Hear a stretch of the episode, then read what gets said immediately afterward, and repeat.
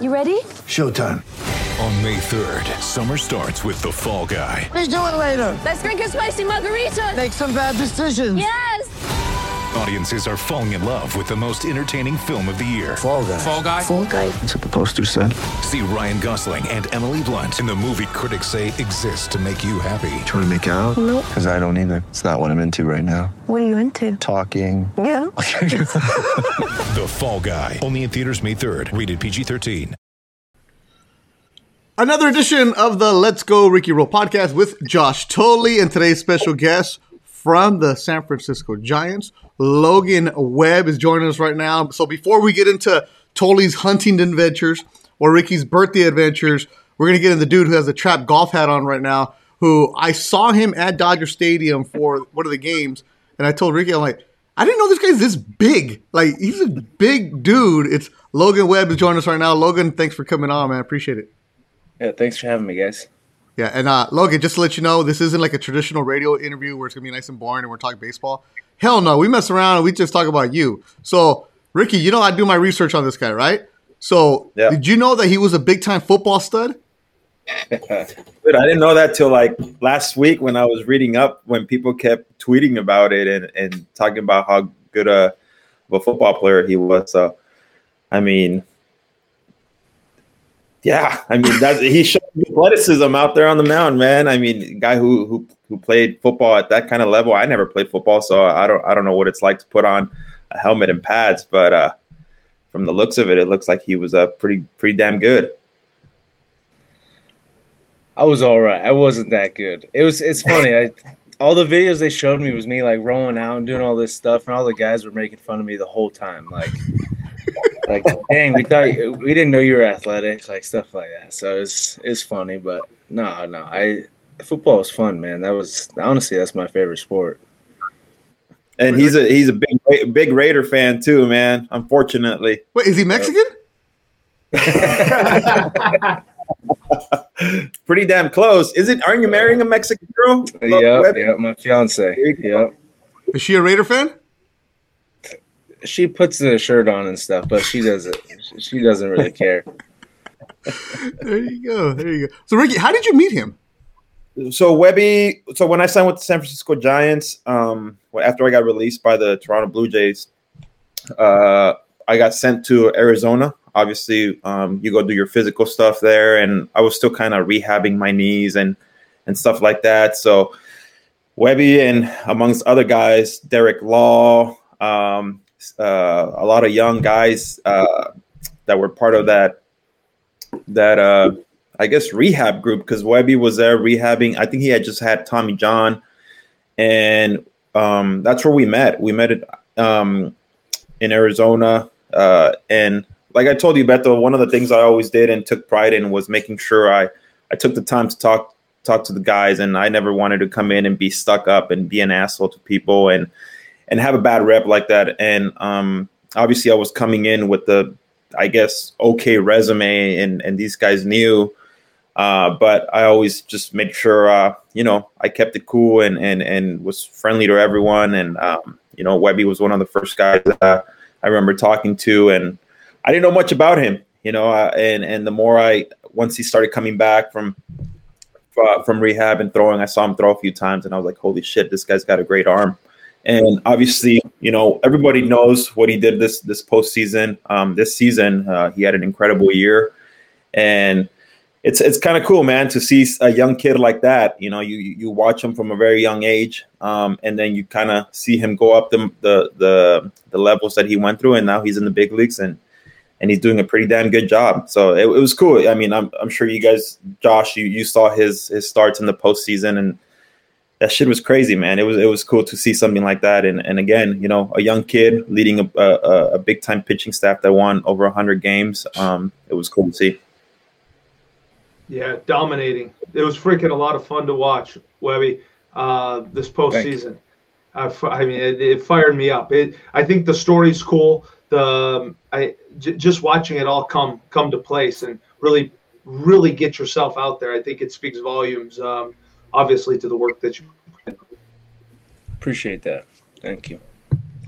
And, dude, totally talk about a guy like you watch his stuff and you're a catcher, watching him when a guy's dialed in like that and he's fucking throwing, you know, first game he goes, we talked at Dodger Stadium, Webby, and you said, you know, the game plan called, this is what I like, and you'll appreciate this, Josh. What I like, it's like, he's like, the game plan, I wasn't coming in thinking like I was going to throw, you know, 40, 50% changeups. But once I saw they couldn't hit it, I fucking stuck to it. And I kept doubling up, tripling up, at times throwing four in a row. And that's stuff that with the analytics and stuff, I feel like that's unheard of nowadays. And then you see them in game 5 and it's like the game plan completely changes. And it shows, obviously, having Buster Posey back there and kind of him reading hitters. How important is it for you, totally, as a former catcher, to be able to do that and be able to make those adjustments and see the starter and see the stuff that he has working that night? Yeah, well, we've talked about it before. I mean, it's conviction, right? That's something you had conviction in, and I'm sure Buster probably echoed the same thing. Like, there's nobody that's right or nobody that's wrong. The moment you have conviction and tripling up, throwing 4 changeups in a row, it doesn't matter. Like, if that's what's working, that's what's working. And I would love to hear your perspective of it, Webby, of working with Buster, because I think that's what people want to hear. That looks like, what's the personality? Is it combative? Is it warming? What is it? Obviously, it's warming, because you seemed incredibly comfortable throughout the entire season, to be quite honest. Yeah, it's warming. He was awesome, man. He just throughout the whole season, but even in the playoffs. So game 1, I was. He came up to me before the game and he was like, "Hey, you know, if you just attack these guys, change their game plan, because the Dodgers are just like us. You know, we watch a lot of pitches. We try to work the count," and he was like, "It was my first postseason experience," and he was like, "Guys change their approaches in the postseason because they want to do something. They want to hit a home run. They want to hit a double." So he's like, "Let's like attack these guys and."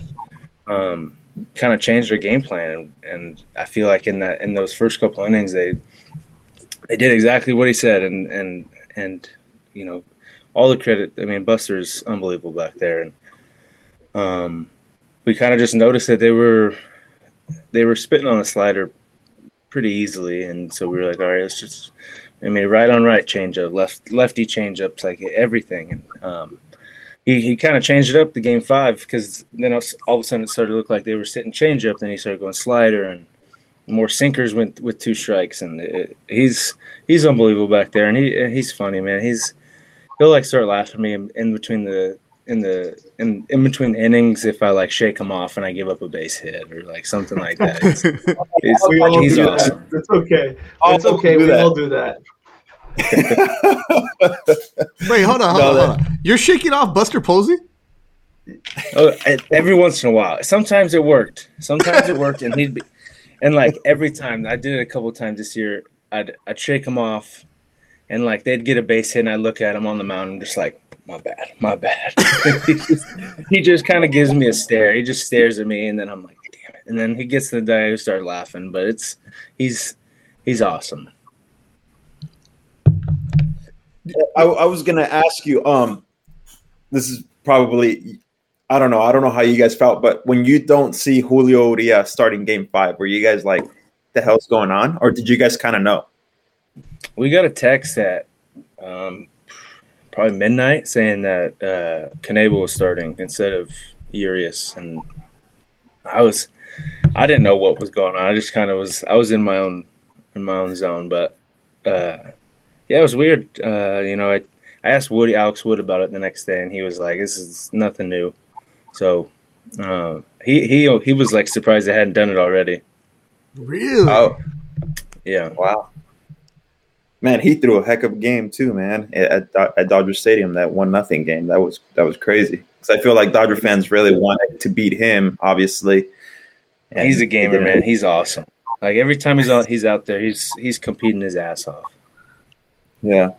Oh, well, tell us. Go ahead, Beto. No, Rick, go ahead. No, go ahead. No, that's the thing. It's in the playoffs. Like you say, you were surprised that they didn't do it earlier, right? So the way the Dodgers organization and the way the Giants organization, especially with Farhan, they kind of mirror each other a little bit. Not to say it's the same, but here in LA, all the fans were like going crazy, like, what are they doing? Blah, blah. And it's like, do you guys even pay attention to that as a player? Now I'm asking the stupid reporter questions, but do you guys even care or pay attention? To like what they're doing, like pitching stuff. Not really. I think like in the clubhouse, the guys, it didn't like phase them really that much. They were just another. But we knew he was going to come in and throw multiple innings. It was just there'd be, you know, 2 or 3 guys at the beginning that start. But I mean, their entire staff is unbelievable. Like. Just looking at their pitching staff, like top to bottom, it's pretty stacked. So, to be able to throw like just say, okay, Urias, you're going to throw the middle innings instead of he won 20 games this year. It's crazy. Yeah, ain't that the truth? We've all been saying the same thing. I mean, the guy that went 20 games, we talked about it last week in the podcast, and guy who wins 20 games, you throw him off his routine, then 2 days later you want to bring him in the 8th inning, and then 2 days later you want to bring him back for a start. It's like you guys are not machines, man. Like you guys, and I've said this all along, Josh would know, or Logan Webb, you would know. I mean, we get into our routines and we know what we got to do to prepare for that 5th day. And when you get kind of thrown off, especially late in the season, can be a little hard. I don't know if you want to touch a little bit on how important a routine is to a starter. Yeah, I mean, I think it's super important, but I also feel like we kind of did it this year too. It's like you want to be versatile. You want to be able to do both. You want to, and I think they like that a lot. And I think that Urias also proved that he was amazing as a reliever as well in the postseason. So it wasn't too out of the ordinary. I definitely do. Like, I kind of wish he did get to start just because he had such a good year. And like, I thought he deserved that. And it would have been fun to face him. It would have been really cool. But yeah, the routine is, it's huge. But I feel like if you've done it before, it's not too hard to like, change up. Like I know, so Gosman threw the 9th inning. He came in that 9th inning of Game 5, and like he's done it before, so it wasn't too hard for him. I did it earlier in the year, so I wanted to pitch every game, honestly. So I was telling them like, hey, I can throw an inning today. So, but you are young. I think he's 24. I think when you get into those, though, it is all hands on deck, but we can't have like, I think there's so much trick fuckery going on where it's like, don't make it more than it is, right? Like, let me start, give me the ball. Let me take the mound. Let me do my routine. Let me start. If the wheels fall off in the 2nd inning, then we have to pivot. That's kind of my take. And that's something in the industry that you're right, Webby, it is changing. For what reasons? I don't know. I have my own conspiracies on it, but I'm not a conspiracy theorist, but I do have my own conspiracies on it. But I do think that I do like to see the old-fashioned bulldog matchup. Like, honestly, I didn't turn the game on until the 3rd inning. Because, like, I don't want to watch a guy come in for an inning and then watch Gatterall come in for an inning and then watch the left-handed specialist come in for an inning. Oh, now here's our starter in the 4th inning. That's way out thinking it, I think. I want to see 2 dudes with huge sacks take the mound and go, which is what we would have saw if you versus Julio. That's what it would have been, right? Yeah. Old man Tolley is coming in. 24-year-old Logan Webb. Answer the old man here. No, I was super excited. I wanted to face. It would have been the 3rd time I faced them on the year. So I was super excited and it also sucked that my first AB I had to face Gratterall. That's the first time. Yeah, hell yeah, it sucked. So I faced him in Game 1, and I swung twice. The first 2 pitches, I thought they were like in the dirt. Like I started my swing, and no joke, the sinker moved like I don't even know how much. At 102, his 4 hardest pitches of that series were against me. Like. Why are you trying to throw against me, man? And then, so I go up in Game 5. I'm like, do not like swing as soon as he releases the ball. And I, I don't know if I was on it, but I felt it right back. And I'm like, okay, now I'm screwed because he's not going to throw me another fastball. And I'd have been screwed no matter what. But I was swinging as soon as he released it. So I looked ridiculous the next two pitches. Wait, did you even see the ball? No. No. Because good hitters don't see the ball. No, he does that short stride, and his arm is so fast. It's crazy. Yeah. Crazy. Oh, Webby, now you just opened up a can of worms. All right, Ricky, let's hear about your first big league hit. Go ahead. Oh, Ricky, how many hits do you got in the major leagues? He's been waiting. He's been waiting. I know he has been. He's been looking at that bat since you started talking about hitting. I'm just kidding. Webby probably already has triple the hits that I have. Shit. And, like, it took me, like, 40 ABs to get one hit, man. I think I had 5 hits this year. Other than that, I probably struck out 30 times. I was like 5 for 35 with 30 strikeouts and 5 hits. Who'd you get your first hit off? It was 2019. It was off Ryu. It was the last game of the year. Oh, jeez. Good. Ryu. That ball moves. No home runs. No home runs. I hit one game 162. This year. Right. Yeah. Yeah, that's right. Who'd you hit it off of? Chris Mott, with the Padres. Look at that. See, pitchers are athletes too, bro. Told you he was a real athlete. He's a real athlete. Not all of them. This is a rarity. Something the Giants do. All their pitchers stink and hit. They always hit more than I did. Dude, if I would have hit, go ahead. My first when I got called up in 19, it was Bum, Samardzija. We had Sean Anderson. You ever meet Sean Anderson? Big dude, but like I get in, they're like, all right, we hit BP like every day. So I was the last one, of course. So I'm watching these guys hit. It's like first round, and they're hitting balls in Arizona, so the ball flies. Hitting balls like up above the center field. You know how it goes, super high wall. Hitting balls like 420 feet, like, you know, like Bum just mashes baseballs. And I'm like, what is going on here? Like this is what we're supposed to do? Like, it's like, all right. So then I love this. And then I just try to do that.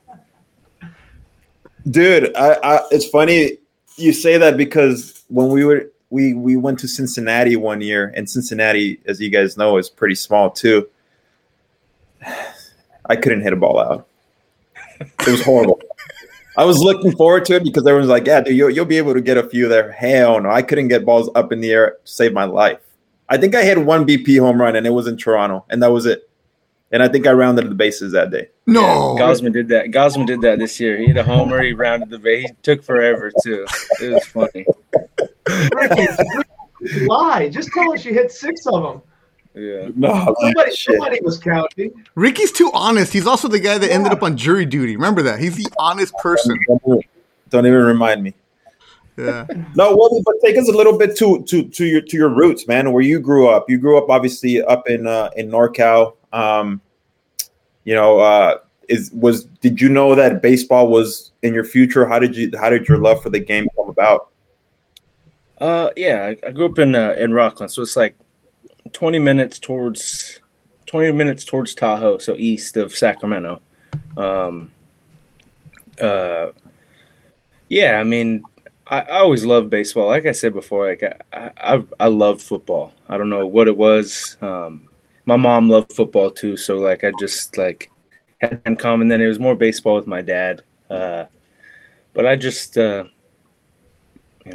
just had fun with it growing up, and then I was going to go to Cal Poly to play, and then I actually in high school I faced a guy named Mitch Hart. Went to USC. He was a freshman All-American, but there was like, you know, all the scouts were out there to watch him, and I actually pitched really well. And after I think I had an agent like 4 days later. It was crazy. This was like 3 to 4 weeks before the draft too.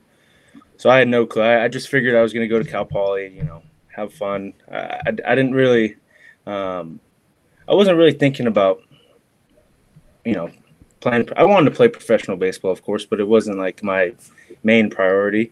But after that game, it started to hit me like, hey, this is a possibility, and you know, end up getting drafted. It was crazy. It was a crazy like month and a half. But wait, so at high school you were a 4th round pick, but you didn't think you were going to get drafted as a senior? No, so I. Do you remember your numbers in high school? Yeah, they were pretty good. Pretty good. You struck out 72 guys in 53 innings. You had a 0.4 ERA, like nobody scored against you. Nobody got hits off of you, and nobody was talking to you. I mean, there were schools that were trying to talk to me, but there was no, pro scouts out there. There wasn't. Why Cal Poly? So I actually had offers from Texas and Auburn as well. I chose Cal Poly just because it was right next to the beach. I was 17 years old. I had different priorities. I was like, I just wanted to be by the beach. Cal Poly, San Luis Obispo? San Luis Obispo, yeah. That's not by a beach. Pismo Beach? It's like, yeah, it's right there. It's not. No, Ricky's on the beach. Pepperdine's on the beach. San Luis Obispo is like, what is it, Rick? Like 20 minutes? 15 minutes? 20 minutes, yeah. We would stay in Pismo Beach, 15, 20 minutes. Okay. All right, close enough. All right, I get it. Okay. Compared to Auburn. All right, yeah.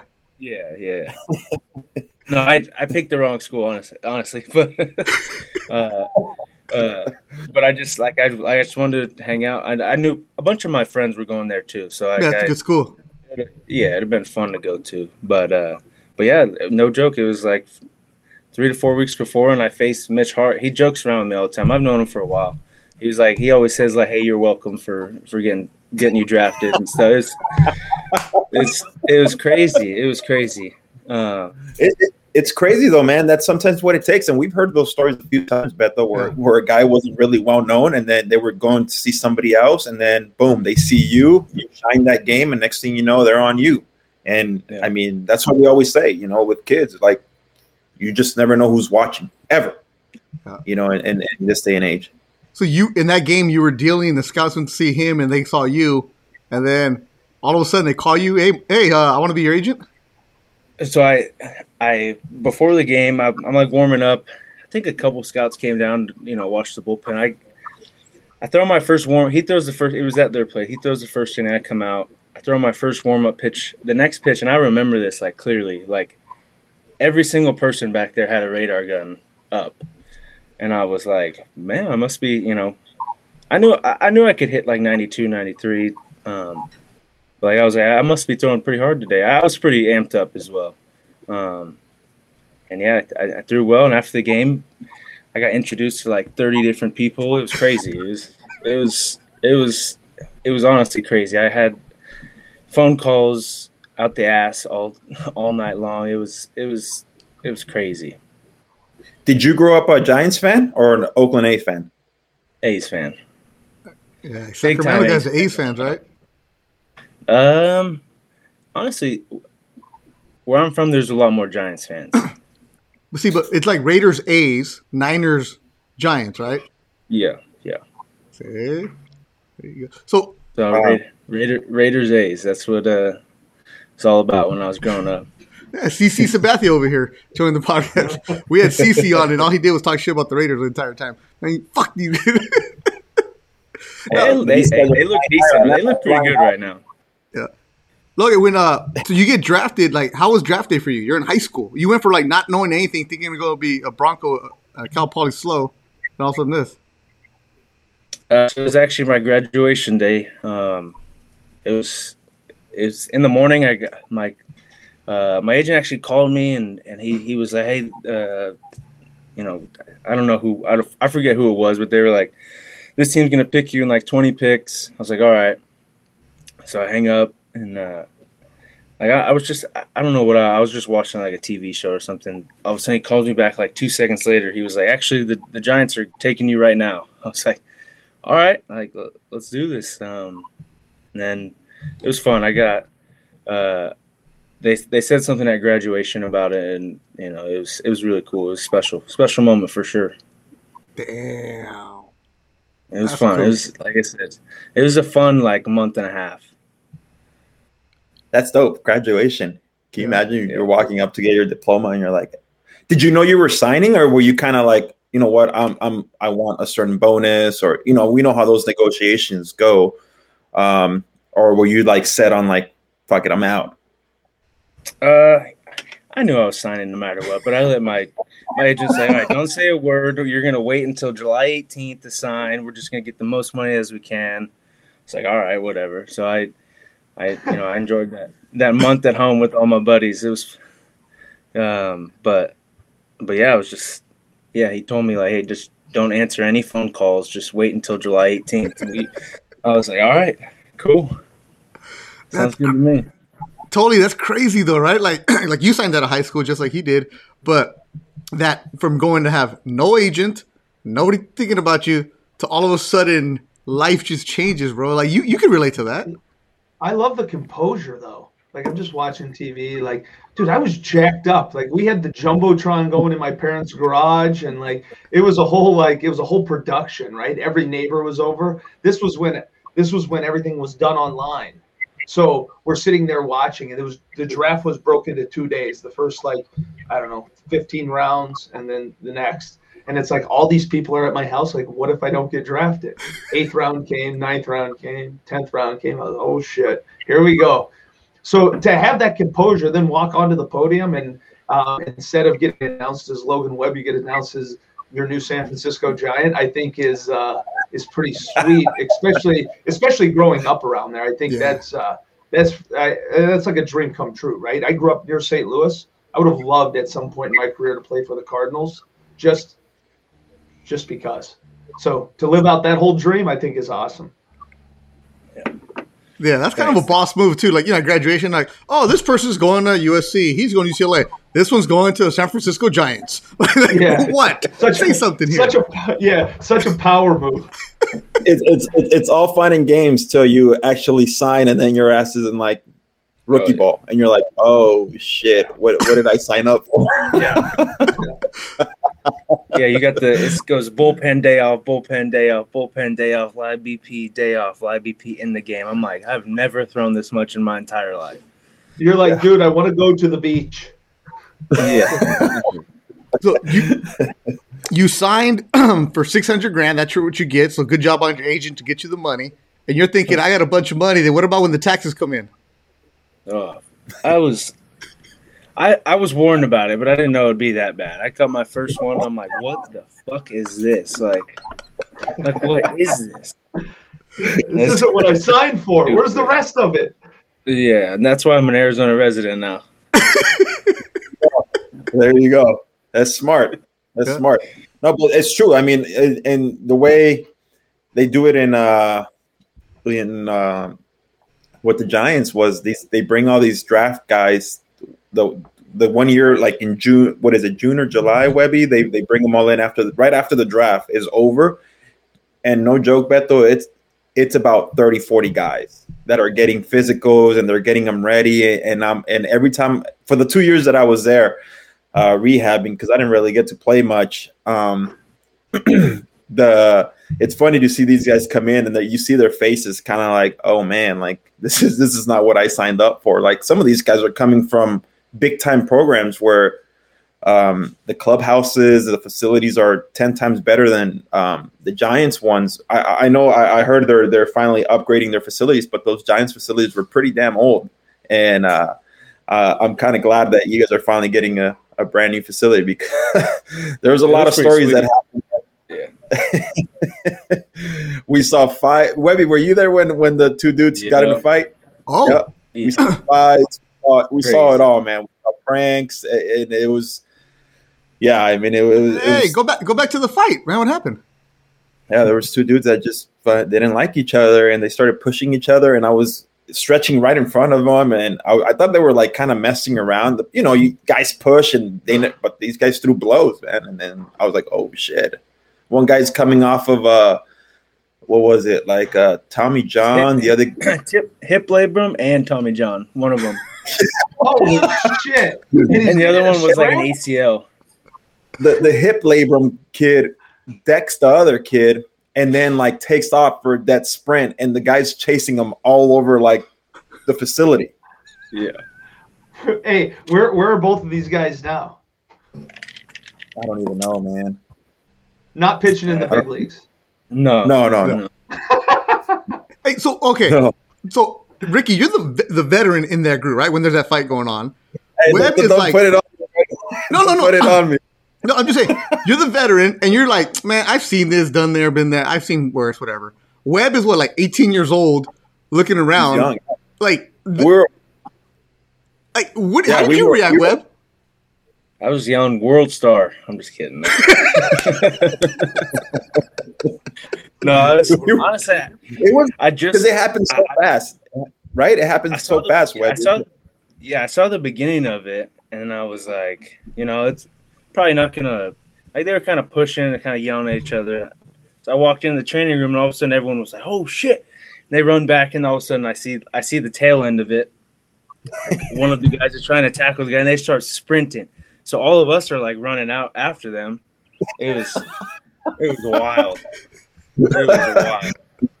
Dude, I'm telling you, Beto, it happened right in front of me. I never really seen that in a clubhouse. Again, guys argue and they talk shit to each other, but never put hands on somebody. But it was this dude kept showing up late, and the older dude took exception to that and was like, "Hey man, you need to come early if you're rehabbing." Ricky's here early. Everyone's here early. And the guy's like, "You don't tell me what to do." And then he stepped up to him and went, "Wah!" Just blood everywhere. This guy's spitting blood, and the dude with the hip labrum just takes off on a dead sprint. And I was like, "Oh shit, this is real." Well, that's what you've told us, right, Josh? It's like, hey, this isn't a kids game anymore. It's grown up. It's a business, and you better show up and do it, right? It's adults. I mean, we act like children, but it's an adult game, yes. I mean, there's a lot of money on the line, dude. That's what I always say. That's what's interesting is, I've been in clubhouses where there's been fights like that. And you get to the spot where it's all right, y'all got to figure this out so we can start moving this along. Now, that's a different scenario, right? But, you get into a big league clubhouse, I'm a firm believer there should be friction. Some of the best teams I've been on, there was friction, and that's what brought us together. But I don't know, at the old rehab complex, I can just imagine tensions are high and everybody's pissed off and miserable, doesn't want to be there. How many days can you spend at the complex? Oh God, it is the worst. It is the worst. It's the worst. It's one of those things that just becomes, you're just like, oh man, there's days where you feel good. There's days where you just, your arm's not feeling good, and I'm sure, Webby, you went through that, right? I mean, how soon after did your arm blow out before after signing? Did you play a full a rookie ball season, or did you blow out pretty quick? So when I went to the AZL that first year, I ended up throwing 4 innings, and I was in my bicep. I could not move my arm past here. It was it was awful, and but I kind of just didn't say anything. That was the football. My mom would tell me, "Hey, unless there's a bone sticking out, just keep going." So, I tried doing it. I threw I remember I went into that off season. I could barely throw a ball. I threw one bullpen. But I'm just gonna go in there and try and throw. And I tried, and it was awful. It was terrible. Video was way down. It hurt. I'm shaking out there. My hand hurts, or my elbow hurts so bad. So I ended up throwing. I threw in short season that year, and then 2 months in low A the next year. And finally, I looked at one of my trainers, and I'm like, "Hey, I need," because I knew I had bone spurs. So I'm like, "Hey, I need to get these spurs taken out after the year. I can't deal with this anymore." And he was like, "Oh well, you have a 80% tear in your elbow too, but you have a bone spur on." I'm like, "You guys are just telling me this now?" So, and I was 18, 19. I sucked. I didn't feel good. And so they told me that, and I'm instantly got on the phone with with my agent and the medical guy. I'm "I'm coming to AZ, getting TJ right now. I got to fix this." So went back, got TJ. It's been good ever. Elbow's been, knock on wood, but been good ever since. What year did you have TJ? 16, June of 2016. Yeah, so you were 2-3. Yeah, you had a 6 ERA and 9 starts, and you had an 80% tear, and they didn't tell you? I don't want to get anybody in trouble here. I didn't know about it. I knew there was some stuff wrong with my elbow, but I didn't know like it was that bad. Yeah. I just knew I had spurs. And plus, like I said, you're young and you're just like, I'll deal with it. Yeah, and what happens sometimes, it's like, you know what? It's a lot of guys have tears. A lot of guys that are pitching in the big leagues have tears, but some are manageable, some are not. And as long as, like, you know, some guys decide to just be rehabbing and I'm fine. Like, I'm good. Wow. So it just depends on the pain tolerance and how that stuff works. And once it just it hurts and it just doesn't get any better. But a lot of guys, I'd be surprised, you know, I mean, if you MRI every single pitcher in baseball, some of them would have shit that you're just like, whoa, how is this guy throwing? Yeah. You know?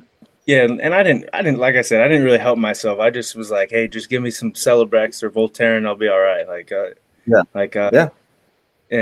So I just tried throwing through it. And like I said, I finally got to the point where I'm like, I can't do this. I had, like I said, 6 ERA. It was awful. Like, I'd start the game like 90, 93, and then by the fifth inning, I was throwing 85, 86, just because like my elbow would slowly start coming up throughout the out. It was terrible. What? Yeah. You guys are crazy. Like, pitching is not natural. Throwing that hard is not natural. And then you know what they say? You know what they say? It's not the throwing that's not natural. It's the stopping that's not natural. Is that right? Pitchers would know that. Yeah, they say it's the deceleration. Yeah. The deceleration is what's not normal. Yeah. Yeah. I mean, every human being can do this, right? But it's the force that you create and then having to stop it. I mean – nobody's arm should whip like that. You guys are crazy. You guys are absolutely crazy. So, yeah, Tommy John, how'd you feel, man? You're like 19. You're all bummed. I thought my career was over. I thought it was the end of it. It sucked. But I had, you know, Ricky there with me. I had a lot of older guys or some older guys that really helped me, and like it was great. Honestly, it helped me because I finally learned that. I mean, when I was 17, 18, they didn't really tell us like to have a routine. Like, it was like, you know, stretch, do whatever you want. Like, most college guys, they come in, they know what they're doing. I had no clue, so I'd pitch, I'd just get an arm stretch. Would do a heat pack, then arm stretch, and then when I got TJ, it was like, you know, talking to the older guys, talking to Ricky, like, you got to have a routine. You got to figure out, you know, what makes you feel good every day. And so it was honestly like a little blessing in disguise, because I learned really how to be a professional baseball player throughout that process. You know, this is something that Ricky and Tully have both talked about. You know, Ricky went to college, Tully signed out of high school, that when you get to the minor leagues right away, it's you got to grow up, whether you're 21 or 17, it doesn't matter. And it's that shock. How was it for you when it's like, oh, fuck, I got to do my own laundry? Oh, damn, my mom's not around? Like, how's that adjustment? It was tough my first, like, 2 years. Then, like I said, you kind of get used to it. I honestly lived with an older guy, Matt. Remember Matt Lujan? Yeah, of course. Played for a while. So he was like, hey, come live with me. So he showed me how to like be an adult pretty much throughout that whole thing. It was cool, man. He did a lot. Did a lot for my, you know, growing up process. It was awesome. It's true, man. You're out there by yourself and you see, you don't have anybody, you know. I remember getting sent to Auburn, New York, and it was completely culture shock. Everything was just different. Living out of a hotel, you know, packing for road trips and stuff like that. All that stuff is crazy. The stuff that a minor leaguer goes through, and then on top of that, Webby got hurt at a very young age. So, I guess, like you said, it's a blessing in disguise, because now he's in Arizona. He knew where he was going to be, and he knew what he had to do, and he had to figure out a routine. And this is the one thing I always tell guys, like, figure out what works for you. You know, a lot of the times we get caught up in trying to teach everyone the same routine, and you got to do this and you got to do that. And, you know, and everyone's different and everyone's unique in their own way. So you got to find what works for you as a professional that's going to help you get better. And And that's the one thing I feel like, especially being in San Francisco, I kind of had a feeling that my career wasn't going to end how I wanted it to. So my goal was always to just make sure, try and talk to the younger guys and stuff like that. And there's a reason why I feel like, you know, I had great relationships with those guys, because we went to the Giants game against the Dodgers, the playoff game, and one of my friends was with me.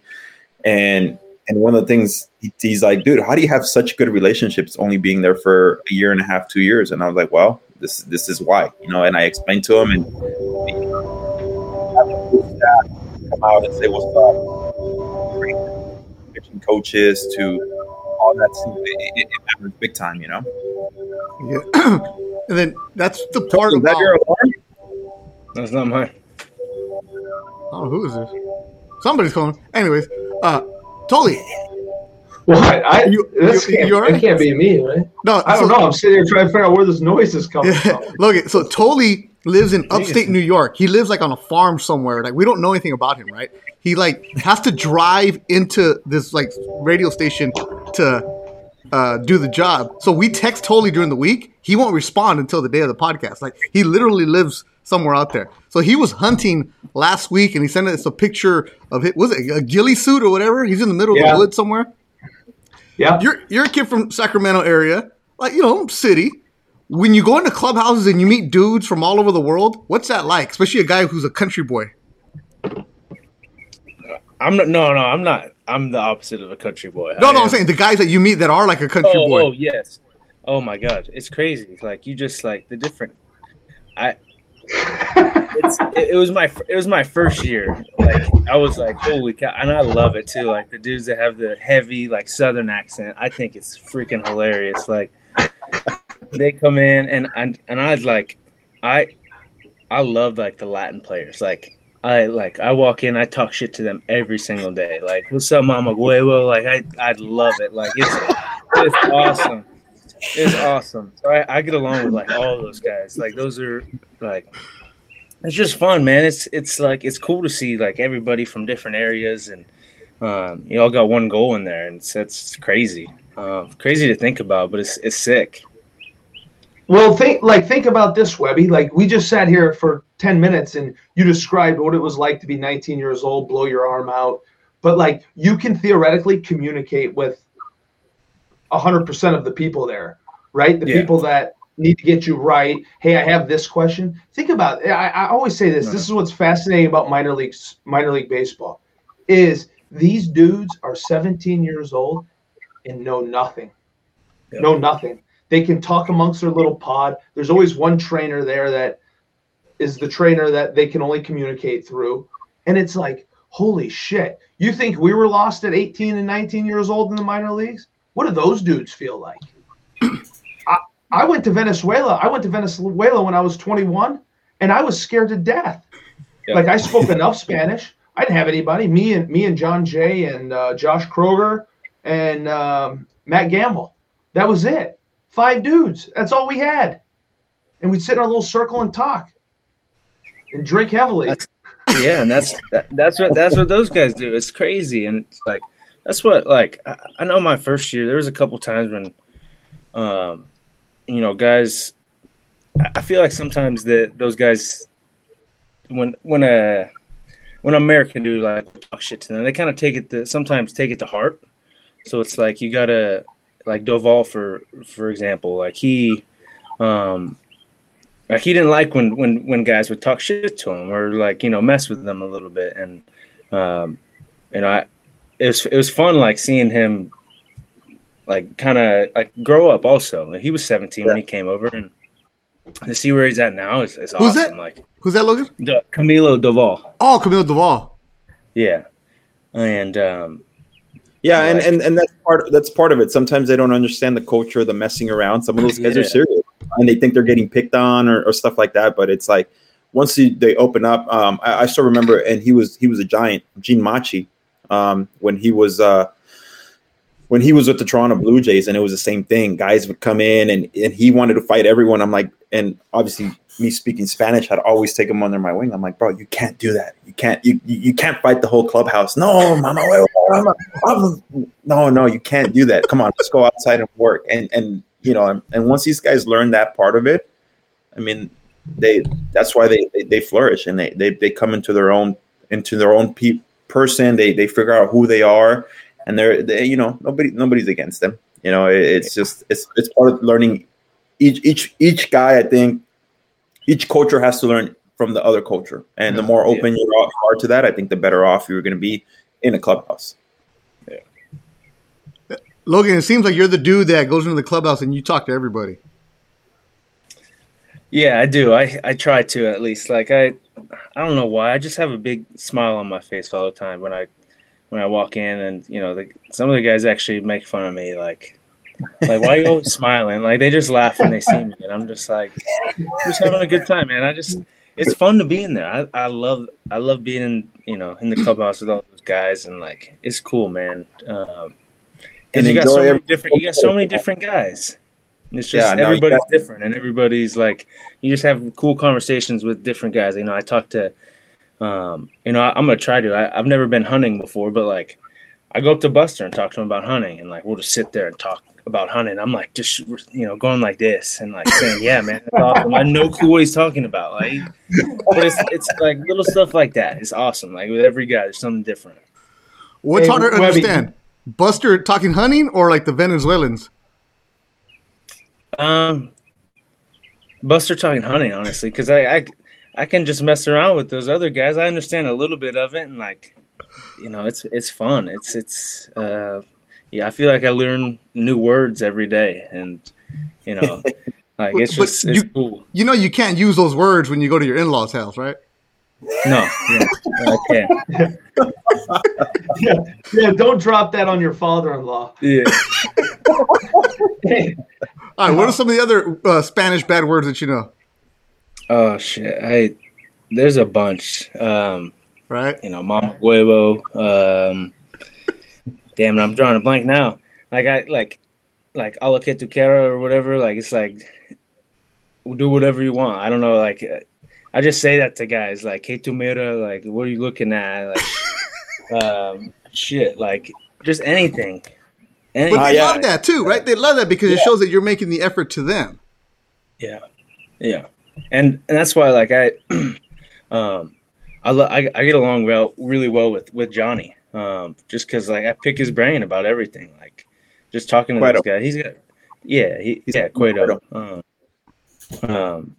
I mean, he's done so many different things, so it's like, why wouldn't I try to pick his brain? And I'm trying to learn, like he'll teach me Spanish words and like just like a bunch of different things. It could be pitching, like anything. And you need to go to his Dominican ranch, dude. Have you ever seen that thing on social media? You need to go there. I have. It's crazy. Wait, Cueto has a ranch? Yeah. Yeah. He's got a bunch of horses and stuff. He loves horses. Yeah. Really? Yeah. Yeah. He's all about that stuff. We take totally. If Graham Metzger was here, he could help us. If Graham Metzger was here, we would have. Yeah, we got an intern. We have an intern, a 20-year-old kid at Oregon who makes the highlights for us. So we'll get him going. Don't worry, Graham. We'll get you there. That's it. All right. Totally. Have you seen this picture of this young stud right here? Look at that. Wow. Look at that stud. Oh my gosh! Look at those uniforms. I got like four different arm sleeves on. Oh hell colors. Yeah! I look ridiculous. Hey, as the Latin guys say, that's flow, Poppy. Yeah. That's it, man. All right, so you become a Giants guy, and you're not too far from where you grew up.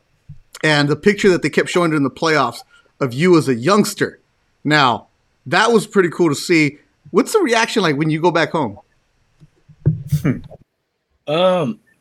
So I said this thing, and so after game 162, they asked me, like, what do you do when you go back home? And I told them, like, there's this – no joke. There's this one – like, the only bar in our little city that – it's like a pizza place / bar. It's like the only place we go to. And I said, I'll probably go there.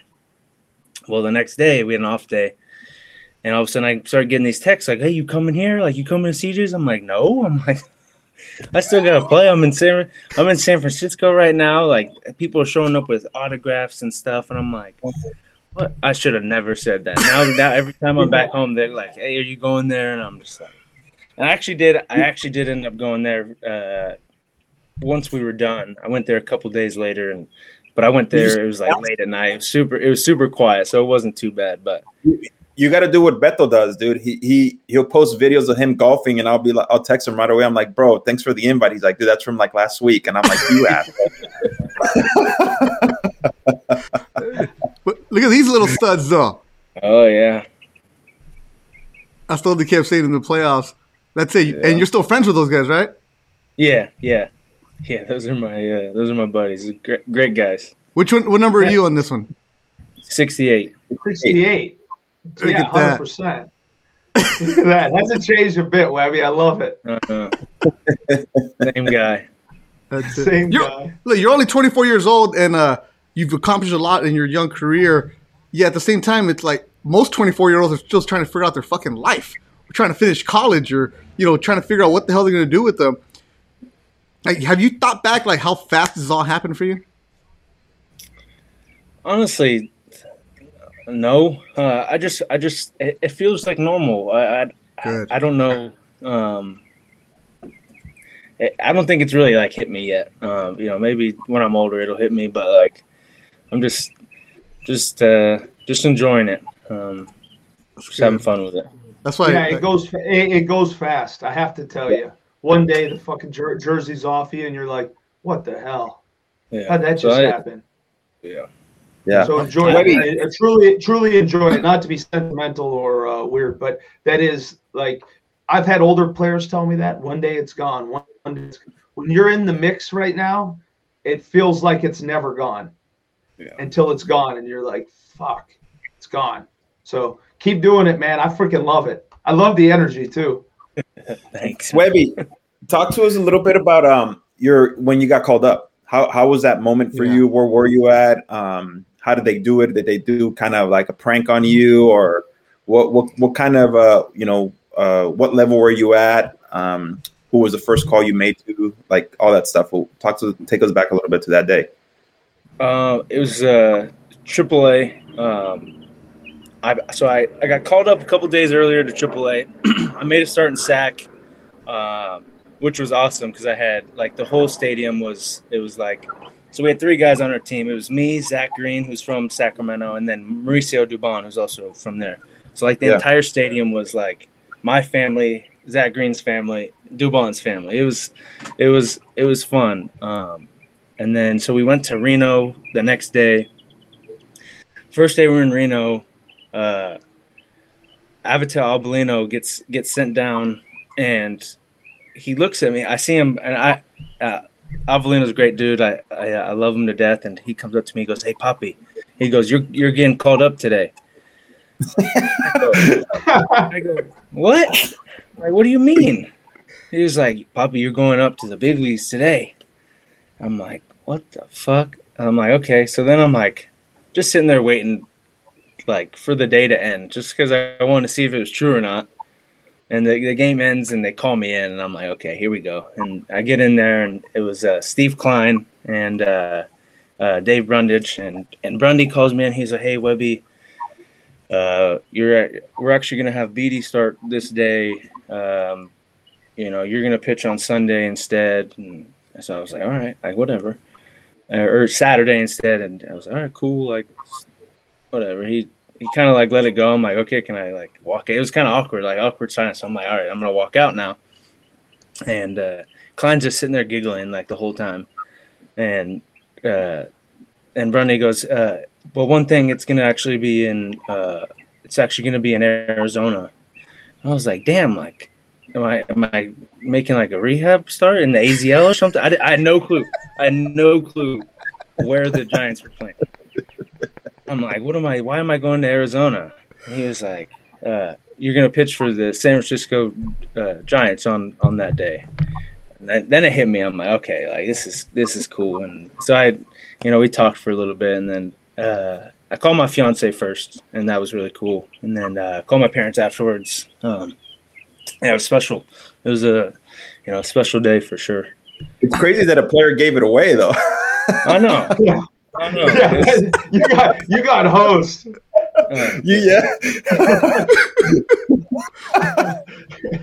of course, the Latin player, Poppy, you're going up. Yeah, right. Yeah, like literally, as soon as I got to the field, like I'm changing. I'm putting my clothes on. He's like, hey, Poppy, you're going to the big leagues today. Keep your bag packed. But the thing, the whole day you must have been like, the fuck, call me already. Like, let's go. yeah, pretty much. Yeah, pretty much. Great. You go to Arizona. You throw August 17th, 2019. You go 5 innings. You get the win. 7 strikeouts. What was it like when you walked in and you see your name in that uniform? It was cool. So I was on the taxi squad the day before. So I had to sit in the clubhouse the game before. So I'm just sitting there watching the game, and I'm just like, I was even nervous then, just sitting there. And then the next day made the start. I was nervous before the game, but it wasn't too bad. And then I had my family there. I had probably 60 to 70 people there, which was cool. The Giants set that up. 60, 70 people? Yeah. A bunch of people drove down. A bunch of people. The Giants flew out a bunch of my family. It was. They did a great job. Yeah. It was cool. They and then so first batter comes up, Gerard Dyson. I throw 3 pitches off the corner that are literally like this far off. All 3 balls. I go, I am screwed. Like, I was like, I can't pitch here. This is way too much. And then I ended up going 3-2. He had a double. Then Wilmer Flores came up, and he talks shit to me all the time about this. So I gave up, I think, was it 5 hits that day? I think he had 3 of them. Yeah. Flores had a good day. Yeah, he had a great day. He lets me know about it too. But then he comes up, hits a double, so it's 1-0 real quick. The first 2 batters, single, double. Oh yeah, single, double. Welcome to the big leagues. It was Dyson at first, so he's scoring for sure. But yeah, it was a rude awakening for sure. Hey, but then you settled down because you get David Peralta after that swinging. I did. Yeah. Yep, that settled down, and then Adam Jones came up, and I was like, "Oh my God, it's Adam Jones!" Like, that was like my big league moment when Adam Jones came up. So I'm like, "This is crazy," and he gave me like a little hat thing too, or like tipped his cap, and I'm like, "Like, what do I do now? Just don't hit him." Like, just don't hit him. Down and away. Yeah. Down and away. Yeah, down and away. Just yanking all my pitches. But he reached on the error. You didn't give up a hit. Adam Jones reached on the error, and Flores scored. So you're down 2-0 in the first inning. Like, what the fuck? Welcome to the major leagues, bro. Mm-hmm. Hey, Ricky's told the story about how you're standing on the mound and you're kind of like shaking around. Did you do that? Did you look at like, what the fuck? The what? When you're on the mound, your first time you take it, did you like get nervous or did you feel your legs? No, I was super nervous. Honestly, the most nervous I got that year, though, like that, it wasn't too bad. I obviously really nervous, but I got to pitch at Fenway that year.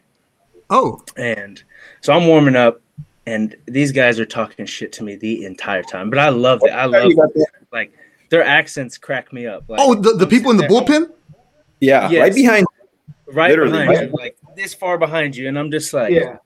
This is cracking me up, dude. I thought it was it kind of honestly like calmed my nerves down a little bit, like them talking a little shit. And all of a sudden I get out on the mound and I do my like little thing that I do every time I go out there, and I look up and it says, welcome to Fenway Park. And all of a sudden it was like, holy shit, I could feel my heartbeat, everything. I'm like, don't fuck this up.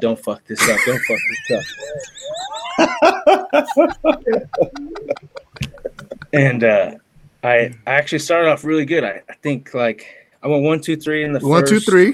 Then attendee Bogarts, Devers. You got that 1, 2, 3. Then I struck out JD Martinez to start the second inning. Yep.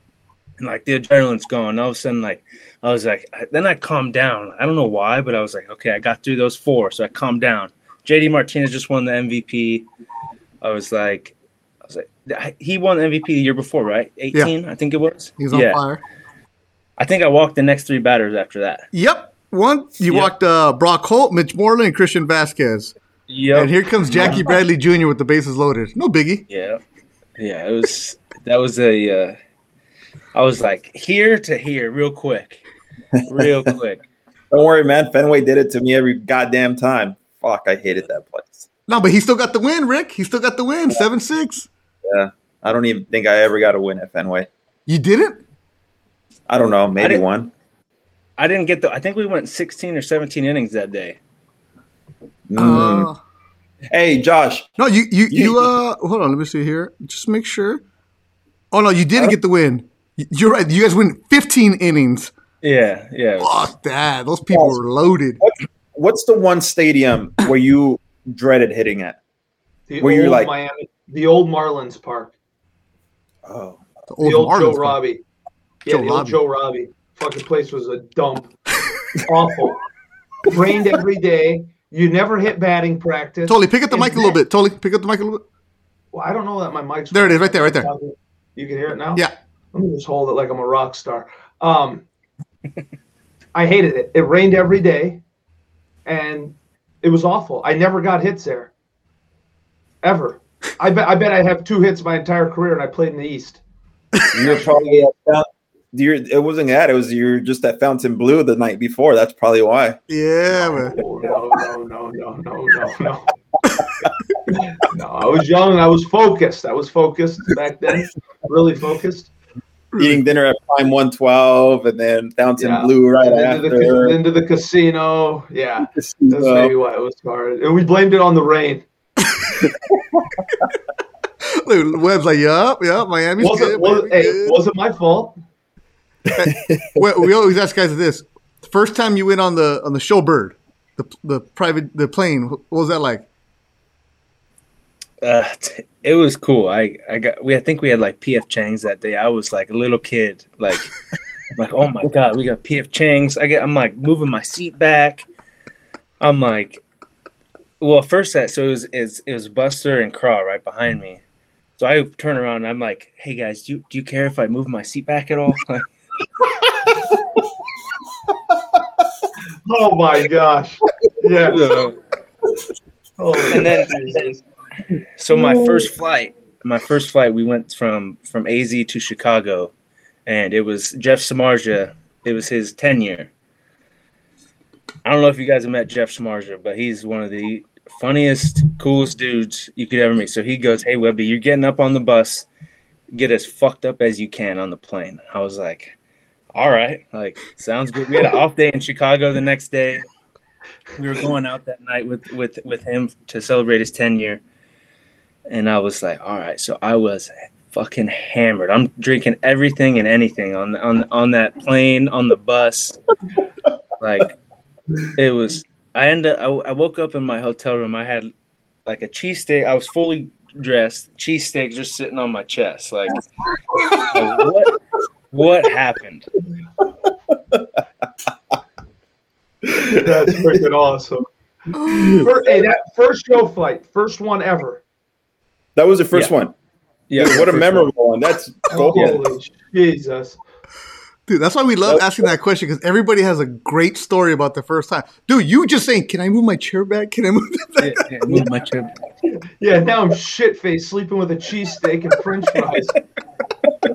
I love that. Oh my God. Tony, who'd you do that to? Do what? Make them sing? Yeah. No, I never made anybody sing. I was the guy that poked the bear.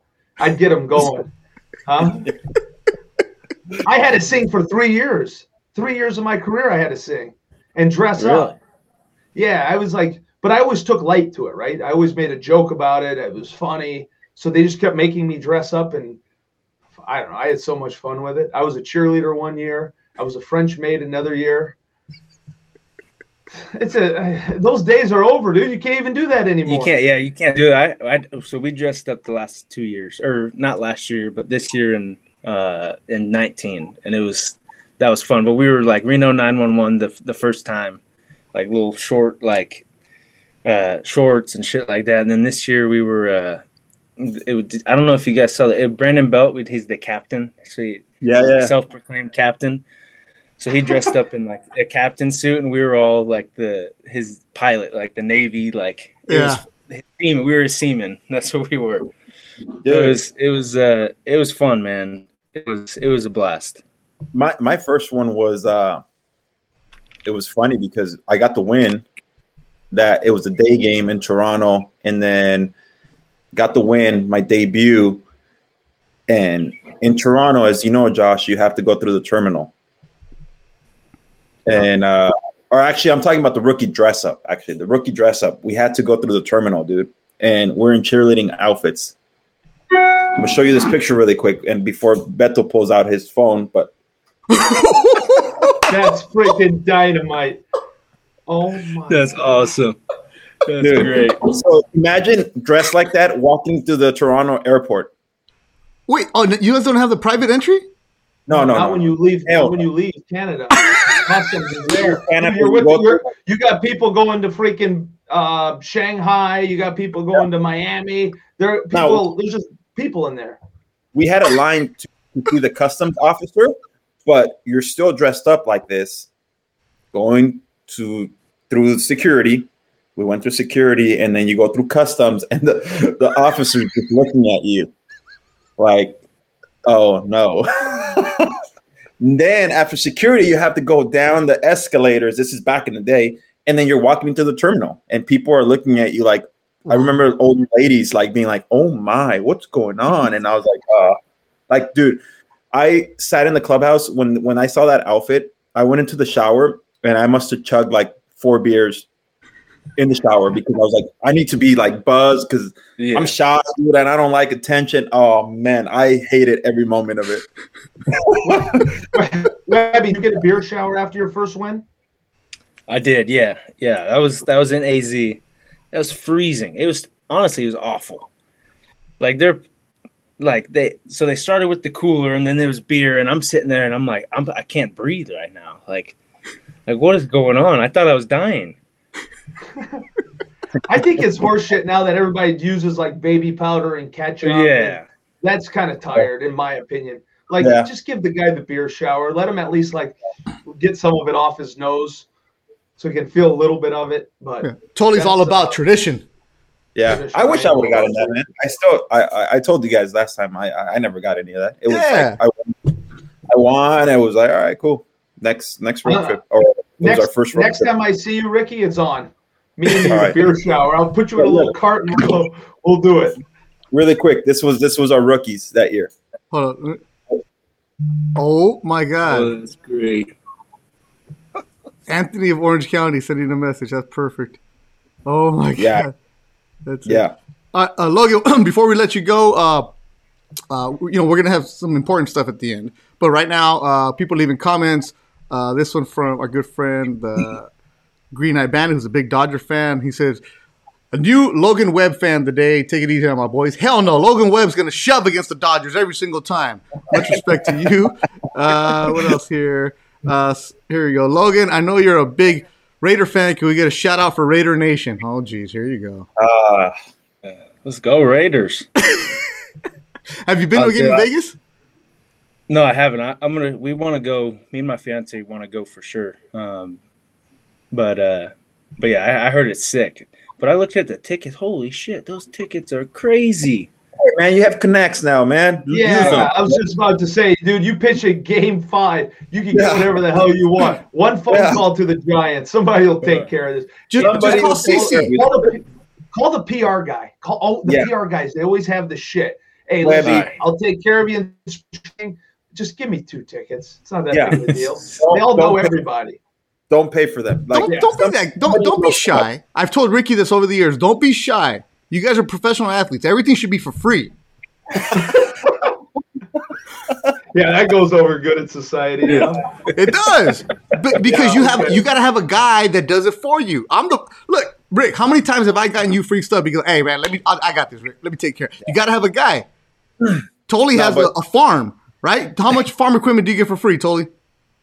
Nothing. I'm some washed-up baseball player. Just wait, it's over. I'm telling you, take advantage of it while you can. Yeah, no, seriously, somebody will know somebody, Webby.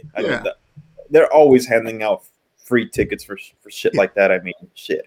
There's somebody on the Giants organization that's connected with the Raiders, man. Yeah. You do know you're Logan Webb, right? They sent us a bunch of. The Raiders sent us a bunch of stuff this year, and I was like. Because no one on our team is Raider fan. They're like, oh, we got a bunch of shit. Like, So I got a polo, I got sweats, I got all the game, the stuff they wear on the sidelines. I got it all. I'm like this, taking everything. Yeah. Hey, call the clubbies.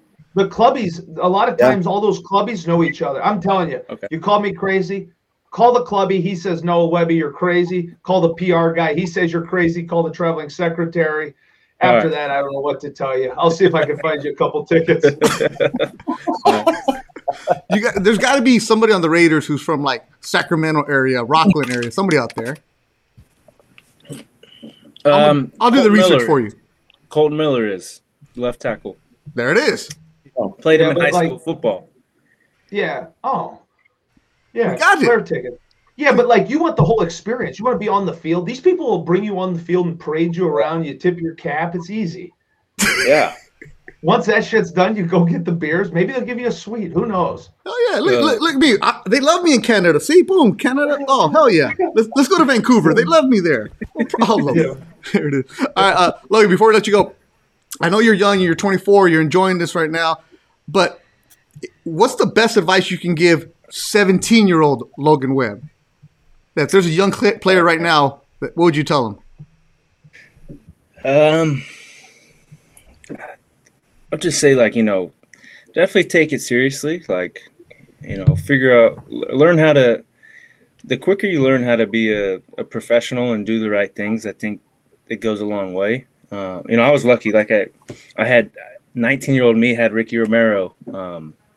Helping me do stuff. So not every guy has that. And, take it serious, but also enjoy it, have fun.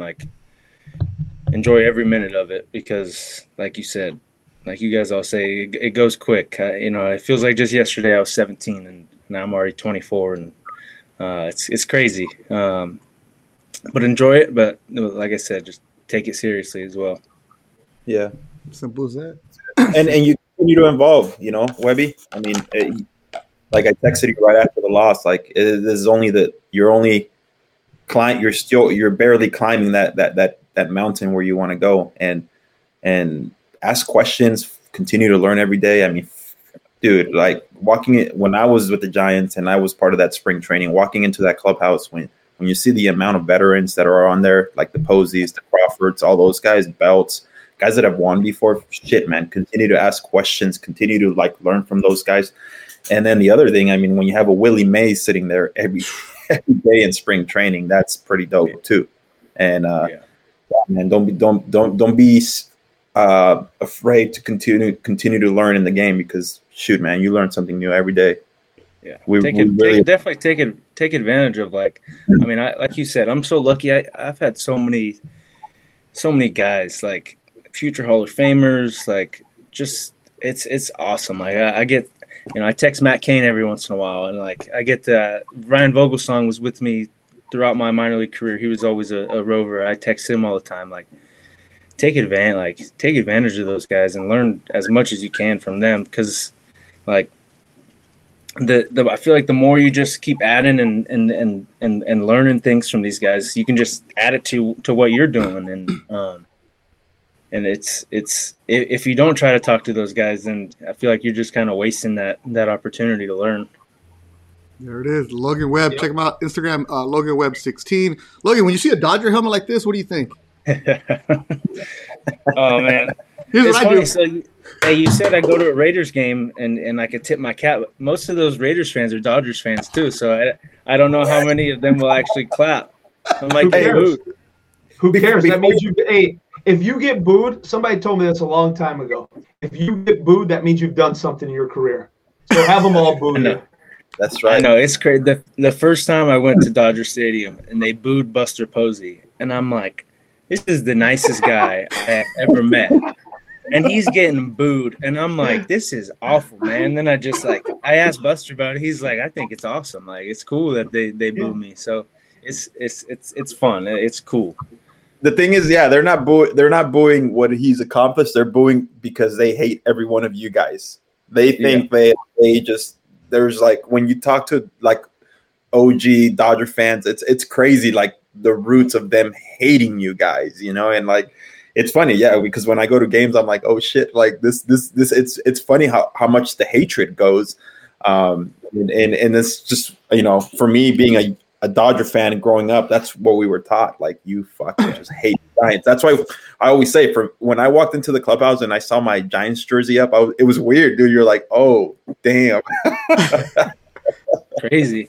It's crazy. I grew up with my dad grew up an A's fan. Well, as an A's fan, you don't like the Dodgers either because of Kirk Gibson and all that stuff. So I grew up hating the Dodgers also. Like, even though I wasn't a Giants fan, I still didn't like them just because that's the way I grew up. And I think Crawford said it before. He was like, since I was a little kid, like, I've just been taught to hate the Dodgers. So it's like, he's like an OG though. He's like Giants and like Niners. Like, he's like grew up in that area. That, like, I mean, that's why it's crazy what he's accomplished there in that city. He's a rock star. There it is. There it is. Logan Webb, we appreciate it. And all the Dodger fans that are watching right now, all of you guys are Logan Webb fans now. No matter what. Don't even act like you're not, because a good dude right there. And in our group chat, Ricky loves to poke our guys that are Dodger fans in our group chat. Like, oh, man, Giants are this. I do, too. I'm not a Dodger fan. I just like poking at them. Like, man, that's a good team right here. And then fuck that. But if Logan Webb left you guys tickets, you know you're going to take them, so shut your mouth. really quick, before we go, all of us, who wins the World Series? Astros. And? How many games? Six. Astros and six. So it's tough. So I actually got to meet some of the Braves guys this year, and they're awesome dudes. Like, and that team's sick. But I being with the Giants, I got to hang out with Dusty Baker all the time. So seeing him around, and I worked out with Darren Baker, his son. So I don't know. I feel like I got to root for them, just because of Dusty, man. I would like to see the Braves win personally, but I think the Astros are going to win in six. I want to see the Braves just because we had Jesse Chavez on the podcast. I'm going Braves. I'm going Braves in six. Right. I wouldn't mind seeing the Braves win. I'm not saying that. Like, I want the Astros to win. I think it's going to be a good series, honestly. It will be. Yep. I like Freeman. You know, I mean, Josh. You know, we've played against him for a long time. And just kind of seeing that team kind of go from horrible to where they're at now, losing the best, perhaps one of the best players in baseball, and Acuna, and what they've accomplished is pretty cool. Like, they won 86 games. Yeah, 86 games in their division. This is one of the greatest stories. And I'm a huge job. I'm a huge job, Peterson. Cool. All right, there it is, Logan. We appreciate you. You can hang up, Ricky and Tolly. Don't hang up yet, but Logan, we'll talk to you soon, man. Thank you. See you soon, and go Raiders for you. Yes, Logan, awesome. Nice to meet you. Thanks for having me, guys. That's it. Keep it up. Beth will go to work for you, dude. He'll go to work. Oh, I got him. We'll take care of that. Good dude, man. Good dude. Yeah. That was dynamite. Yeah, that was good. We had him on pretty good. All right, here we go. Totally. And no, I'm just saying for the people, like, for the people listening and the people who are going to listen to this and stuff, like, about him on the airplane first time. Hey, don't judge. Don't be like, oh man, like, we're all grown adults, you know, and we like to have fun and party and stuff like that. Just, you know, FYI. Yeah. And if you're like, oh, first of all, if you're judging on our podcast, we don't want you to listen anyways. So fuera. I'm the guy who's sitting here in a garage with some bourbon, like, drinking this at 11 o'clock in the morning in my coffee. You're going to judge people? All right. Shit. All right. I'm not judging. Exactly. Hey, by the way, mine's empty. Oh, okay. We'll get you another one. Need my address? Yeah. I got the other one that's pretty good, too. I'd like to try that. Yeah, we'll get you. The cigar. Totally. So I have a message to you from our good friend Alomar De La Torre, who's 12 years old, I think. Alomar listens to the podcast. He and his dad, Carlos. We've talked about him before. He wants to know if you actually got anything in that ghillie suit. I go to his house. I kid you not. I go to their house, walk in. Instead of Alomar saying, "Hey, how you doing, Bethanoia?" He goes, "Is Tolly still in the ghillie suit? Did he kill anything?" No, I didn't. It was hard. It's hard to hunt from the ground.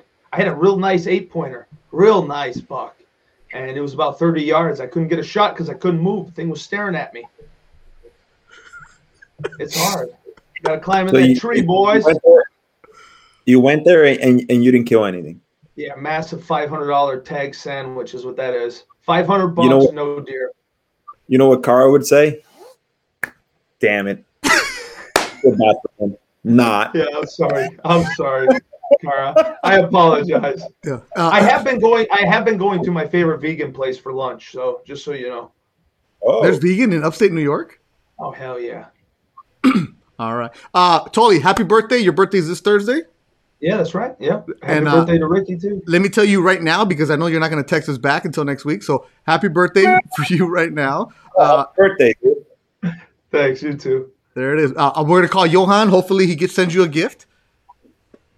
Oh, papi, it's a painting. It's beautiful. I get it to you. Don't worry about it.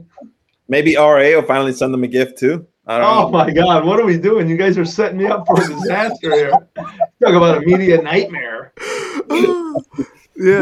We'll have Lama Laza maybe take care of you. Yeah, Lama Laza. Jesus Christ. But I will say this, though. Last week when I was at Dodger Stadium,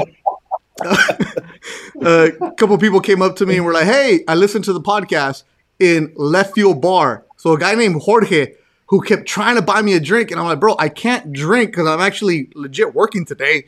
He was like, no, bro, I got to go. I listened to the podcast on Wednesday. So Jorge was going to listen on Wednesdays.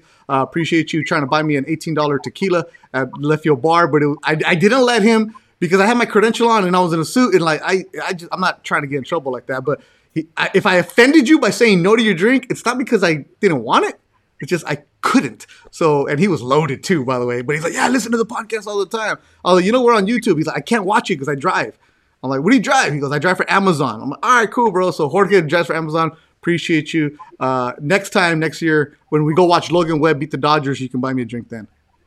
Yeah, hey, I'll be flying out for that start. It's funny. Listening to Webby talk about, you know, how he gets along with everyone, the Latinos, how he messes around. It just right now saying La Melaza, Jose Reyes. I wish you guys would have seen Jose Reyes and Josh Tolley go at it in the clubhouse. It was the funniest shit ever, man. Like They would joke just because they would what Tolley is saying, the way they would joke around. You would like if anybody that didn't know them would walk in on that, they would think that these guys were fighting. But it was the funny like. And, you know, this guy is Mr. Egg somebody on. So it was like, dude, he'd get them going. And then next thing you know, like they're yelling at each other. Dude, good stuff. Like that stuff does happen. Like we're American guys and Latinos where they start, you know, talking shit to each other. It's always fun banter. Wait, Reyes spoke English at the time? Yeah, he speaks good English. I didn't know. We would go at it. We would go at it in Spanish. I would always have like preset sentences that I used, and I would just use the sentences real fast. Oh, they would love it. Did you speak Spanish faster on purpose? Yeah. Yeah, dude. Oh, I had the best time. Ah, God. Me and La Malasa, and then once he filtered out, then like me and Stroman would go at it. I always had my one guy a season who I would just. Try to dominate. We're Team Melaza. Team Melaza. What was this? I love them all. Siete. He'd always do this because he's number 7 or something. Yeah. Yeah. Siete music, papi. You know, Siete music. Check it out. Do you see that guy on social media? He's like a straight rapper now, dude. Yeah, he's a rapper. Like that guy. I mean, he was a rapper when he was winning batting titles. No, I know, but now he's got like he goes and like does shows. Jose Reyes? Wait, does shows?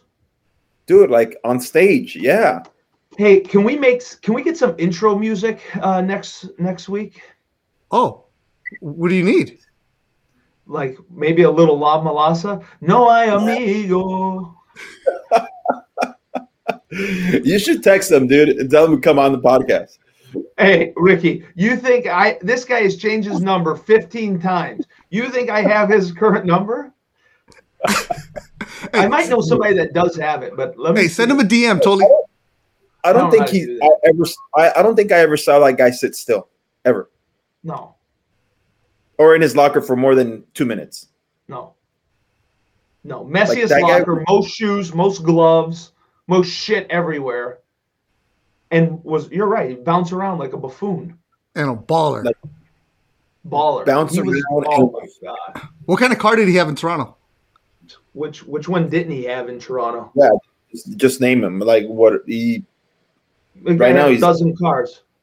Yeah, he would ship all his cars up there. Yeah. No, but like, would he? Oh, I don't know. I never really played with him. This guy had every stinking from the orange Jeep to the Lamborghini to the Mercedes G-Wagon to the Bentley. Every day he showed up in a new car with his boys. He always had a posse with him. Oh, he does. He did always have a posse. See, I want to be a posse. I want to be in there. Edgar was his name. Dude, all right. Totally, that's your job. DM La Melaza and tell him to come on the podcast. All right, let me see if I can get him. Do you know how to use DM? No. You wouldn't even know who I am. Either. What?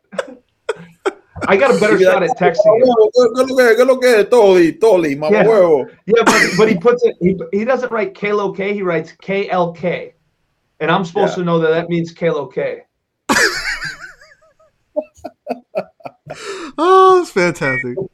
I'm telling you, the first, because when they all came down from that off season where they came from the Mets, like the first spring training in 13, I'm in there and these guys are like going at it. I was like, what the hell is going on? And come to find out, it was Tolly and Reyes every single morning, dude. They'd be yelling at each other. Que lo que de lo mío.